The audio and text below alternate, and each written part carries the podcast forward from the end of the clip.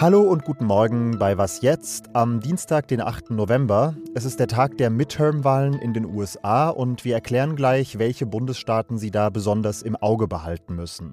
Außerdem bekenne ich mich zu meinem Gasspeicherfetisch. Mein Name ist Janis Karmesin und das sind erstmal die Kurzmeldungen. Ich bin Matthias Peer. Guten Morgen.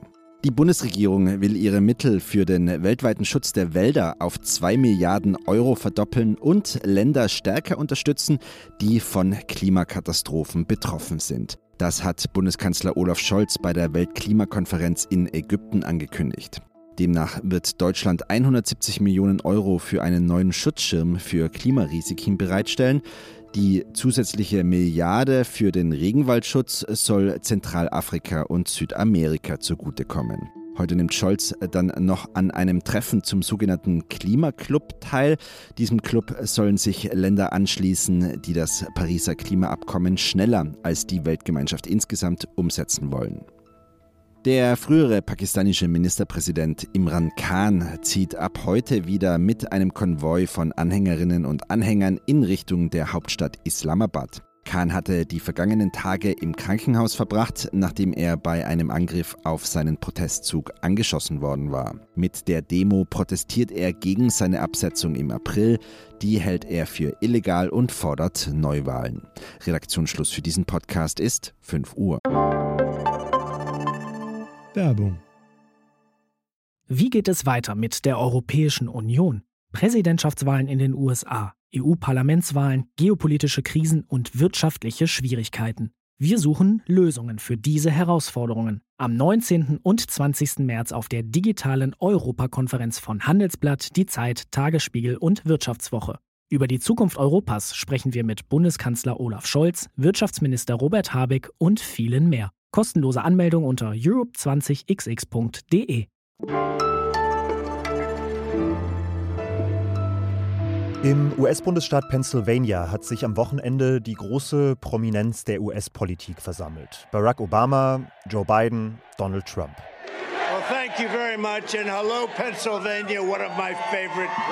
Und diese Ballung an Prominenz ist kein Zufall, denn vor den heutigen Midterm-Wahlen ist das Rennen in Pennsylvania besonders eng.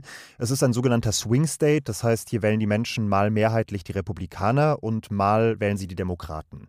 Deshalb sind die Swing States die Staaten, auf die das Land heute bei der Zwischenwahl besonders schaut. Und auch wir schauen da jetzt mal genauer hin mit unserer US-Korrespondentin Rike Havertz in Washington, D.C. Dieses Mal übrigens straight vom örtlichen Flughafen. Hallo Rike. Hallo Janis. Mal rein hypothetisch angenommen, meine Aufmerksamkeit reicht nur für zwei bis maximal drei Bundesstaaten. Auf welche soll ich achten?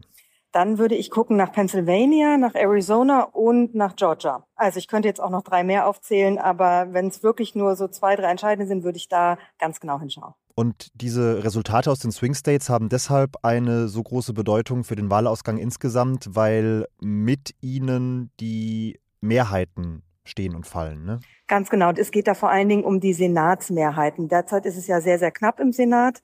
50 Stimmen für die Demokraten, 50 Stimmen für die Republikaner. Und Pennsylvania ist zum Beispiel ein Senatsrennen, da ist es sehr, sehr knapp zwischen äh, Dr. Oz, dem Republikaner, und John Fetterman, dem Demokraten. Und in Arizona ist es auf der anderen Seite spannend, weil es da nicht nur um Senatsmehrheiten geht, sondern auch darum, wer in Arizona künftig äh, Gouverneurin wird. Wird es eine Republikanerin, Carrie Lake, die zum Beispiel immer noch nicht das Wahlergebnis von 2020 öffentlich anerkannt hat oder wird es eben eine Demokratin? Und das ist entscheidend, weil damit könnte abhängen, wie Arizona künftig mit Wahlergebnissen bei Präsidentschaftswahlen umgeht. In der Langfolge vom Samstag hast du erklärt, dass die wirtschaftliche Situation mutmaßlich wahlentscheidend sein wird, der Umgang mit der Inflation etc. Würdest du vermuten, dass dort in den Staaten, wo die Sorgen der Menschen am größten sind, auch die Republikaner besonders gute Chancen im Endeffekt haben? Es ist auf jeden Fall das Thema, was wirklich alle bewegt und was für die Republikaner ein einfacheres Thema ist, weil sie einfach sagen können, dass es euch gerade nicht so gut geht. Das liegt vor allen Dingen an Joe Biden, an den Demokraten und an deren Politik. Und für die Demokraten ist es natürlich sehr schwierig, so komplexe Zusammenhänge wie Inflationsgründe, Lieferketten, noch Pandemiefolgen, grundsätzliche wirtschaftliche Lagen in Zusammenhang mit dem Krieg in der Ukraine, all das den Wählerinnen und Wählern nahezubringen, wenn die sich eigentlich mehr darum sorgen, wie soll ich meine Rechnung im nächsten Monat bezahlen. Insofern könnte das das entscheidende Thema sein, was es den Republikanern einfacher macht und ihnen viele Siege einbringt und den Demokraten hohe Verluste beschert. Hm. Kannst du was dazu sagen, wann wir mit den Ergebnissen rechnen können ungefähr? Uh, ganz schwierig. Großes Land, äh, sehr lange ähm, Zeitverschiebungen teilweise, auch zum Beispiel in Arizona, auf, da bin ich gerade auf dem Weg dahin. Da sind bis abends um 19 Uhr Ortszeit die Wahlurnen ähm, quasi geöffnet für die Menschen, die Wahlkabinen. Und das heißt, es kann sehr, sehr lange dauern und wir wissen einfach auch nicht, ob es zum Beispiel eben in Arizona Leute gibt, die, wenn sie knapp verlieren, sagen, das Ergebnis erkenne ich erstmal nicht an, da möchte ich äh, nochmal, dass nachgezählt wird. Also es kann schnell gehen, vor allen Dingen, wenn eben die entscheidenden Sitze, über die wir gerade gesprochen haben, sehr deutlich an die eine oder andere Partei fallen und damit Mehrheiten klar sind, dann ist es auch, sage ich mal, ein bisschen egal, ob zum Beispiel dann in Idaho ein Wahlergebnis schon da ist oder nicht. Aber wenn es knapp wird, dann könnte es sich auch tagelang ziehen. So viel vorab. Wer mehr Midterms will und mehr Rike, der sollte morgen Abend gegen 20 Uhr auf dem Zeit Online Twitter-Account vorbeischauen.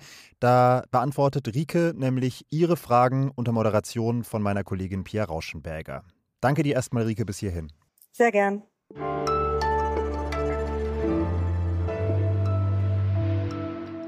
Und sonst so? Im Vorfeld der Weltklimakonferenz in Ägypten haben Menschenrechtsorganisationen ja mehrfach auf die eingeschränkte Meinungsfreiheit im Gastgeberland hingewiesen. Im Internet wird zensiert, die Zivilgesellschaft unterdrückt und in den Gefängnissen sitzen Zehntausende politische Gefangene. Der Guardian aus Großbritannien berichtet jetzt, dass womöglich auch der Gipfel selbst genutzt werden soll, um unliebsame Stimmen im Land zu kontrollieren. Die ägyptische Regierung hat eine offizielle App zum Gipfel herausgegeben. Die haben sich NGOs jetzt mal genauer angeschaut und dabei haben sie festgestellt, wer diese App installiert, gewährt Zugriff auf seinen Standort, auf Mikrofon, auf Kamera und sogar auf E-Mail-Konten.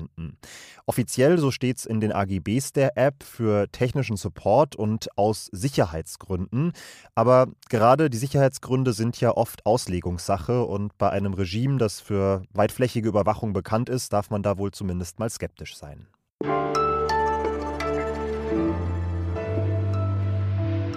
Ich habe vor geraumer Zeit einen etwas merkwürdigen Spleen an mir entdeckt. Es bereitet mir zum Beispiel ein total gutes, wohliges Gefühl, wenn ich aus Lebensmitteln, die kurz vor dem Verfall sind, noch ein leckeres Gericht kochen kann. Oder wenn ich noch dringend eine Nachricht zu Ende schreiben muss und ich sie gerade dann abgeschickt habe, wenn der Akku leer ist und das Handy ausgeht. Also quasi, wenn Dinge irgendwie vollkommen wirken und sich sehr genau, sehr passend fügen. Dazu erste Frage an Christian End aus dem Zeit Online Datenteam. Kennst du das auch oder bin ich einfach ein total merkwürdiger Freak? Ähm, ja, hi Janis, ich ähm, bin ja Mathematiker und von daher habe ich äh, eine Freude an Dingen, die, die schön geordnet sind und, und eine regelmäßige Form ergeben. Ja. Ich habe jetzt diesen sehr weiten Bogen geschlagen, weil eines eurer Tools auf unserer Website bei mir einen ganz ähnlichen Effekt hat. In dem konnte man über die letzten Monate beobachten, wie sich die deutschen Gasspeicher gefüllt haben. Und äh, jetzt pünktlich zur Heizperiode sind sie tatsächlich fast voll. Das ist mehr, als die Bundesregierung zu diesem Zeitpunkt anvisiert hatte. Und ich will mir von dir gerne erklären lassen, wie sie das eigentlich genau geschafft hat. Was waren denn da die entscheidenden Faktoren?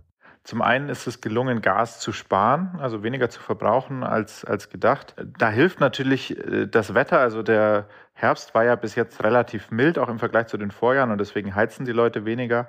Wir haben das aber auch nochmal durchgerechnet und können zeigen, dass diese Einsparungen eben nicht rein mit dem Wetter zu erklären sind, sondern die Leute halt auch tatsächlich aktiv gespart haben. Also diese Einsparungen sind der eine Grund. Und der andere ist, dass Deutschland den Wegfall der Gaslieferungen aus Russland größtenteils ausgleichen konnte aus anderen Lieferquellen. Das hat allerdings den Nachteil, muss man dazu sagen, dass das wahnsinnig teuer war. Ähm, vor allem im Sommer waren die internationalen Gaspreise sehr, sehr hoch. Das heißt, Deutschland hat da auch entsprechend viel Geld in die Hand nehmen müssen, um jetzt mit diesen äh, vollen Speichern relativ gut dazustehen. Hm. Fand im Ausland jetzt auch nicht jeder gut, dass Deutschland da extrem hohe Preise akzeptiert hat, die für andere Länder nicht erschwinglich waren. Woher kam denn das Gas jetzt eigentlich mehrheitlich, nachdem es eben nicht mehr aus Russland kam? Ja, also Russland war äh, vor dem Krieg noch für mehr als die Hälfte der äh, Lieferungen alleine verantwortlich. Ähm, das ist jetzt ja auf Null. Der wichtigste Lieferant ist jetzt Norwegen. wobei das nicht so stark hochgegangen ist nach dem Kriegsausbruch, weil die vorher schon quasi ziemlich am Anschlag waren mit dem, was sie liefern können.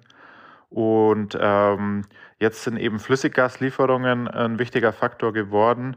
Die kommen dann in der Statistik aus Belgien oder den Niederlanden, äh, weil dort eben die Häfen sind, wo das Flüssiggas ankommt und dann per Pipeline nach Deutschland. Ursprünglich kommt das Flüssiggas häufig aus den USA, also die haben vor allem ihre Lieferungen sehr stark ausgebaut und auch aus dem arabischen Raum, Saudi-Arabien, Katar etc. Diese Speicher sind ja dafür gedacht, dass wir ein Backup haben, sobald der Verbrauch den Import zu diesem Zeitpunkt übersteigt. Lässt sich absehen, wie rasch das passieren wird, also wie rasch wir an diese Bestände aus den Gasspeichern ran müssen? Ja, äh, das hängt halt ganz stark vom Wetter ab. Wir hatten jetzt schon mal kurz einen Tag, wo ein bisschen Gas entnommen wurde, aber ne, meistens ähm, reicht es gerade noch.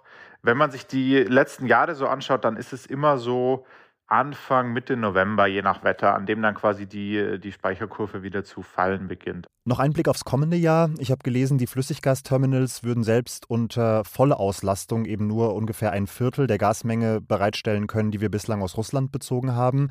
Wie soll unter den Bedingungen denn im kommenden Jahr die Versorgung gewährleistet sein? Wie sollen da auch die Speicher voll werden?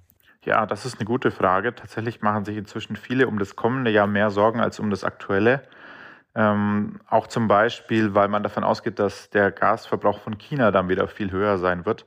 Bei denen war ja jetzt dieses Jahr noch viel äh, im Lockdown wegen der strengen Covid-Politik und deswegen haben die relativ wenig Gas verbraucht. Und wenn die wieder mehr Bedarf haben, wird sich das natürlich am Weltmarkt bemerkbar machen, weil es einfach ein riesiges Land ist.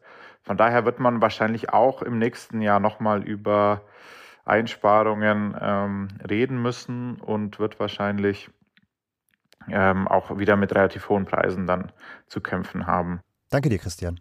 Ja, gerne, Janis. Und Ihnen vielen Dank fürs Zuhören. Sie können mir Ihres Spleens schicken, mich heftig loben oder in Grund und Boden kritisieren unter wasjetzt.zeit.de. Elise Landscheck macht das Nachmittagsupdate. Ich bin Janis Karmesin und sage bis bald. Zehntausende politische Gefangene.